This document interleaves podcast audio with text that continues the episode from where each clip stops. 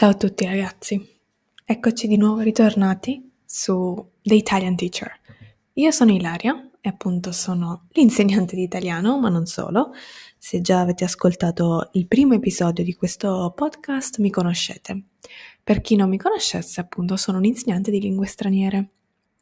Se volete dare un'occhiata al mio profilo Instagram, potete farlo per anche solamente scrivermi un messaggio, salutarmi o per delle domande. Il profilo si chiama Languages in Progress. Lì eh, vi parlo quotidianamente di quello che faccio, vi faccio vedere, vi mostro parte delle mie lezioni, vi mostro un po' la mia filosofia, quello che penso, quello che faccio e che studio, perché anch'io sono in prima, in prima persona una studentessa. In maniera informale nel mio tempo libero studio le lingue che amo, le cose che preferisco. Dunque, oggi parliamo di come si fa ad apprendere ad imparare una lingua, quali sono i segreti, quali sono i trucchi. Sicuramente questo è un argomento molto chiacchierato, tante persone trattano, parlano di questa cosa, soprattutto eh, in rete, perché appunto tutti vogliamo sapere qual è il segreto. Come fanno alcune persone, che noi chiamiamo poliglotti, a imparare così facilmente, così velocemente tante lingue. Ci deve essere per forza un, un trucco, un segreto. Bene, parliamone insieme. Allora, innanzitutto, che cosa ne penso io? Non c'è realmente un segreto, ci sono delle tecniche, ci sono dei modi, ma non è magia, ragazzi, tutti possiamo farlo.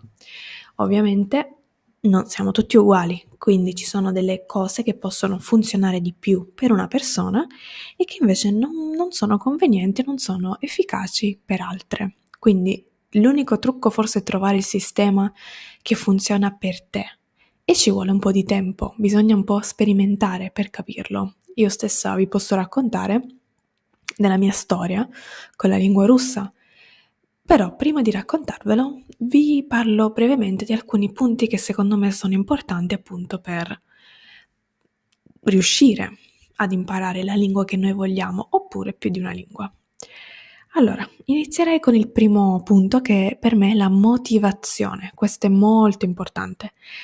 Eh, forse è una cosa banale, ma vi assicuro che avere una motivazione forte vi aiuta moltissimo ad andare avanti. Per assurdo, se una lingua mi piace, se ho una motivazione concreta e molto forte, possibilmente personale, per studiarla, avrò dei risultati migliori, che non significa impararla in un mese o impararla facilmente o mentre sto dormendo, come a volte eh, si sente in alcune pubblicità, no? Impara l'inglese mentre dormi. Mm, no però significa che quella motivazione sarà un fuoco dentro di me che mi spingerà e mi aiuterà nei momenti più difficili, quando invece eh, vorrò mollare. Se invece quella lingua che sto imparando è una forzatura, è un obbligo per vari motivi, oppure non, non mi piace, non, non fa per me, non ho un rapporto con la lingua, non ho un rapporto con la cultura di quel paese, allora probabilmente sarà molto più difficile per me concentrarmi e imparare quella lingua. Oppure potrei impararla, perché c'è anche questa possibilità, ma potrei impararla in maniera distaccata, quindi saperla parlare senza passione, senza amore e semplicemente perché devo, quindi usandola come un puro strumento e basta.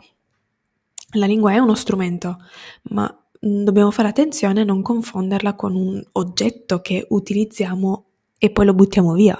Le lingue hanno una storia, le lingue hanno una cultura, che è quella del popolo che le, che le parla, del paese in cui si parla, o dei paesi. Quindi mm, non è così scontato. Parlare veramente bene una lingua non è essere corretti perfettamente grammaticalmente o conoscere tutte le parole o non lo so, avere uno stile di scrittura perfetto. Per me non è quello. E parlare con passione, avere amore per quella lingua. Ma questo è un altro discorso. Quindi, la motivazione. Più è forte la motivazione, più probabilmente riuscirò nel mio scopo, nel mio intento. Mm? Riuscirò a realizzare quello che io voglio, il mio desiderio. E avere una motivazione personale è perfetto, è la cosa migliore, è il punto di partenza migliore la seconda cosa a cui sto pensando è ovviamente la costanza, non basta la motivazione, ovviamente, no? Bisogna metterci un po' di duro lavoro. Ecco, questa è una cosa a cui tengo particolarmente. Troppo spesso purtroppo vedo che le persone cercano di uh, vendere questi metodi infallibili e molto facili per imparare delle lingue. Non voglio scoraggiarvi, non voglio mettervi in difficoltà, voglio solo dirvi quello che è la verità. Bisogna lavorare, bisogna studiare, questo è il metodo. Poi ci sono tanti modi per rendere lo studio più bello, più piacevole, ovviamente, e ci sono tanti tipi di studio, quindi posso studiare anche in maniera passiva e quindi dividere, dedicare eh, una parte di tempo all'apprendimento attivo, mettermi lì sui libri, a studiare, a fare gli esercizi di grammatica, a ripetere le parole, così via. E poi c'è una parte più bella che magari potrebbe essere guardare un film o parlare, fare una chiacchierata con un amico nella mia lingua di studio. Quindi quelli sono sempre momenti di apprendimento. Però la motivazione non è l'unica cosa, bisogna essere costanti. Io devo avere un piano che non deve essere per forza rigido, non deve essere per forza uh, qualcosa di tecnico, qualcosa di scritto. Può essere un'idea, io voglio studiare in questa maniera, però lo devo fare con costanza. Mm? Quindi non, non pensate di poter imparare l'italiano o qualsiasi altra lingua studiandolo 8 ore al giorno per una settimana e poi basta. Per 5-6 mesi pausa mh, mm, imparerete delle cose sicuramente, ma vi state approcciando nella maniera scorretta, a mio modo di vedere. Questo è un, è un metodo che non può funzionare a lungo termine. Invece, essere più organizzati, più uh, puntuali nello studio, magari studiare anche di meno, perché non vi consiglio di studiare otto ore al giorno, assolutamente no. Abbiamo bisogno anche di riposare, abbiamo bisogno di fare altre cose, ma vi consiglio la costanza. Trovate un metodo, un modo per fare costantemente quello che state facendo. Dedicate, non lo so, due ore a settimana, decidete voi, però devono essere due ore a settimana. E ovviamente ci possono essere, ci devono essere delle pause. Ci mancherebbe altro, non, non deve essere un lavoro. Beh, per me è il mio lavoro, ma è anche il mio piacere è qualcosa che mi piace, quindi anch'io mi prendo delle pause, ci sono dei periodi in cui non posso studiare o non voglio, perché magari sono più stanca, va bene così, ma quando ritorno, ritorno nuovamente con la mia costanza. Dopodiché, cosa posso ancora consigliarvi? Il materiale. Ci sono moltissimi modi per studiare, siamo molto fortunati adesso perché abbiamo tante risorse che possiamo trovare in rete, addirittura senza pagare o pagando veramente pochissimo. Però il materiale è importante, deve essere un materiale di qualità. Cosa vuol dire? Dipende. Se sto parlando di libri, non, non intendo un libro eccessivamente costoso oppure quello più eh, popolare in quel momento, quello comprato da tutti. Deve essere un libro scritto bene, con degli esempi chiari, con delle spiegazioni chiare e poi anche uno stile magari moderno. Non ho bisogno di uh, dieci capitoli sul passato remoto in italiano perché il passato remoto non è un tempo verbale moderno. Le persone stanno smettendo di usarlo, anzi già hanno smesso. Quasi nessuno lo utilizza. È importante nella forma scritta, quindi, se voglio leggere letteratura italiana di qualsiasi tipo, sì, devo sapere che cos'è il passato remoto, ma più che altro per capire il significato di quello che leggo. Ma nella conversazione non mi serve. Quindi, se compro un libro di italiano, di grammatica italiana, che mi dedica 10 capitoli su quell'argomento, non è un, un materiale di qualità, secondo me. Non perché non è scritto bene, ma perché si sta dedicando troppo tempo a un argomento che effettivamente poi tratterò pochissimo nella vita reale. Se non lo sapete ancora, il passato remoto dei verbi italiani, vi faccio qualche esempio, è un tempo abbastanza difficile perché è molto irregolare, quindi per esempio eh, il verbo, non lo so, passare, passato remoto del verbo passare, passai, mm? passato remoto del verbo fare, feci, passato remoto del verbo, non lo so, dovere, dovetti, ok? Abbiamo mille esempi per farvi capire, per farvi sentire come suona e magari l'avete già incontrato, l'avete già sentito. Materiale di qualità. Quindi per me il materiale di qualità, per esempio, un buon libro è un libro che ha delle figure. Io voglio aiutare la mia mente a ricordare anche tramite delle figure. È un libro che ha dei testi da, da farmi leggere, da farmi ascoltare, perché voglio sentire la pronuncia, per esempio. E poi ognuno ha le sue preferenze, quindi il materiale non deve essere per forza il libro. Io uso moltissime risorse che trovo in rete, per esempio i podcast, come vi dicevo nel primo episodio, è un podcast di qualità, è un podcast in cui la persona che sta parlando mi, mi tiene, mm, mi richiama l'attenzione. Sono interessata a quello che dice ha un ritmo che mi piace, si esprime in modo comprensibile per me, per esempio, tratta degli argomenti che mi piacciono. Ecco, questo significa qualità per me. Dopodiché la costanza, come dicevo prima, deve essere accompagnata da un'altra componente, il tempo. Cosa intendo dire? Voglio dire che dovete avere pazienza. Mm, non si imparano le lingue in tre mesi, anche se qualcuno magari potrebbe essere in disaccordo, ma imparare una lingua non vuol dire essere capaci di comunicare così così, non vuol dire cavarsela. Mm? non vuol dire saper fare le cose, ma avere sempre quell'ansia, quella paura di sbagliare o di non riuscire a comunicare. Saper parlare una lingua vuol dire essere tranquilli, sicuri, anche se sbaglio, anche se non sono perfetta, mi sento bene quando parlo quella lingua. Ecco, per me quello è importante, ma ci vuole del tempo. Ci vogliono anche anni in alcuni casi, non, non prendiamoci in giro. Mm? È meglio essere onesti e sapere le cose piuttosto che credere a una bugia e poi rimanere delusi perché non riusciamo ad ottenere quei risultati che noi vorremmo. Quindi datevi del tempo, non abbiate fretta, non siate troppo severi con voi stessi. Non posso pretendere di aprire il libro oggi, studiare una settimana e tra una settimana devo saper parlare. Non funziona così. A questo proposito vi racconto della mia esperienza con il russo, come vi dicevo prima. Il russo è una lingua estremamente affascinante e molto complessa. Non voglio dire difficile, complessa. Ci sono molte cose che in italiano non esistono. Ci sono molte differenze e c'è molta ricchezza di significato.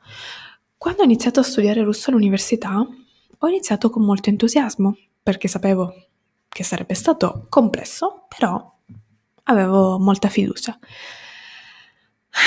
Diciamo che il supporto che ho avuto all'università non è stato assolutamente sufficiente per rendermi abile in quella lingua. Una volta finita l'università non potevo parlare. Ho fatto diversi esami, ma erano molto tecnici, molto sulla grammatica, non c'è mai stata una conversazione reale che io ho potuto fare. Quindi non ero assolutamente in grado, proprio ero a livello base. Ho iniziato a studiare da sola da autodidatta. Ho detto ok, adesso mi ci metto, mi metto qui col mio bel libro, mi cerco un po' di risorse e vado avanti. Cerco di migliorare perché non è possibile che finita l'università il mio livello sia questo. Non va bene, non ci sto. All'inizio è stata molto dura perché appunto non avevo nessuno che mi potesse spiegare, mi potesse chiarire quei dubbi. Dovevo cercare una soluzione da sola, quindi all'inizio ero un po' scoraggiata e mi è capitato più di una volta di mollare, dire basta, io questo argomento non lo capisco, non lo capirò mai, non lo imparerò mai e non, non parlerò mai bene russo. Più volte ho fatto questo ragionamento. Può capitare, è normale. E poi dopo un po' di tempo dicevo, cavolo, però a me piace e mi piacerebbe sapere meglio, sapere di più. Ok, riproviamoci. Quindi ho avuto quei momenti in cui ho preso il russo, per un po' ho fatto il mio lavoro, poi ho smesso perché ero scoraggiata e poi di nuovo tornavo, quindi un tira e molla, mm? iniziare, mettere in pausa, finire e poi di nuovo da capo. Alla fine, un bel giorno, non mi ricordo esattamente quando, ma saranno stati almeno quattro anni fa, ho detto basta, da questo momento in poi cascasse il mondo, cioè anche se domani il mondo finisce, io continuo lo stesso. Non mi interessa se ci metto 20, 25 anni a imparare il russo, io non mi fermo più e con costanza e piano piano piano piano lo farò. Mi ricordo che avevo visto anche un video di un fotografo molto bravo, molto eh, competente di Torino, che si chiama Stefano Tiozzo, ha un canale YouTube, se volete dare un'occhiata fa, è un, un artista, fa delle foto fantastiche, dei viaggi meravigliosi e ho visto un suo video, non mi ricordo neanche perché. E lui è sposato con una cantante russa, sua moglie russa. Quando lui parlava della Russia, quando lui parlava o faceva video con lei, mi dava talmente tante energie positive, mi comunicava tanta bellezza per quella lingua che mi ha dato una spinta allucinante. E anche vedere quei posti in cui lui andava e parlava con la gente mi davano grande forza.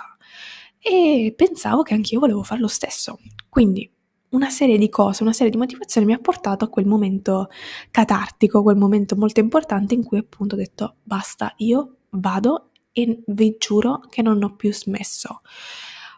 Certo, negli anni poi ovviamente ho imparato anche come studiare, ho imparato un metodo di studio che per me funziona. Mm? Sono migliorata su tante cose perché ho capito come fare. Molte persone anche mi hanno aiutato perché ho trovato degli amici, delle amiche che mi hanno supportata, mi hanno dato una spinta e mi hanno aiutato veramente tantissimo.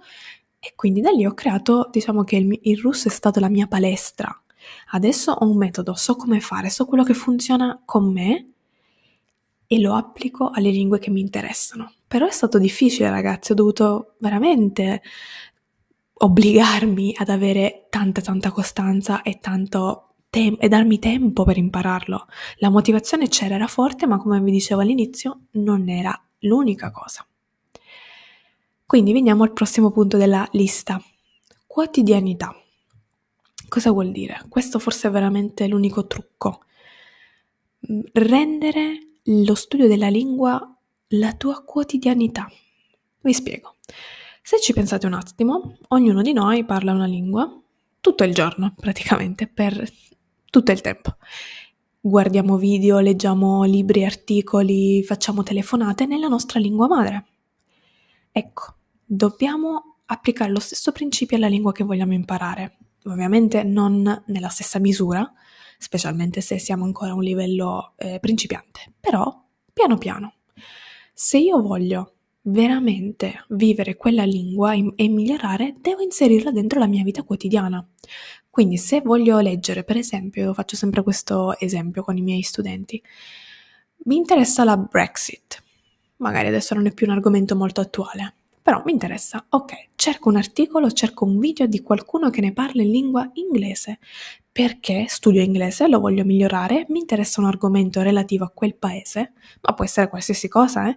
può essere anche The Royal Family, la famiglia reale, mi piacciono le intrighe a corte, no? mi piacciono le storie i matrimoni i litigi. Ok, famiglia reale, cerco l'intervista di Meghan e Harry in inglese e la guardo in inglese, magari inizio da qualcosa di più breve oppure leggo un articolo, cerco un articolo su come truccarmi al meglio perché mi piace il trucco. Perfetto. Non importa l'argomento.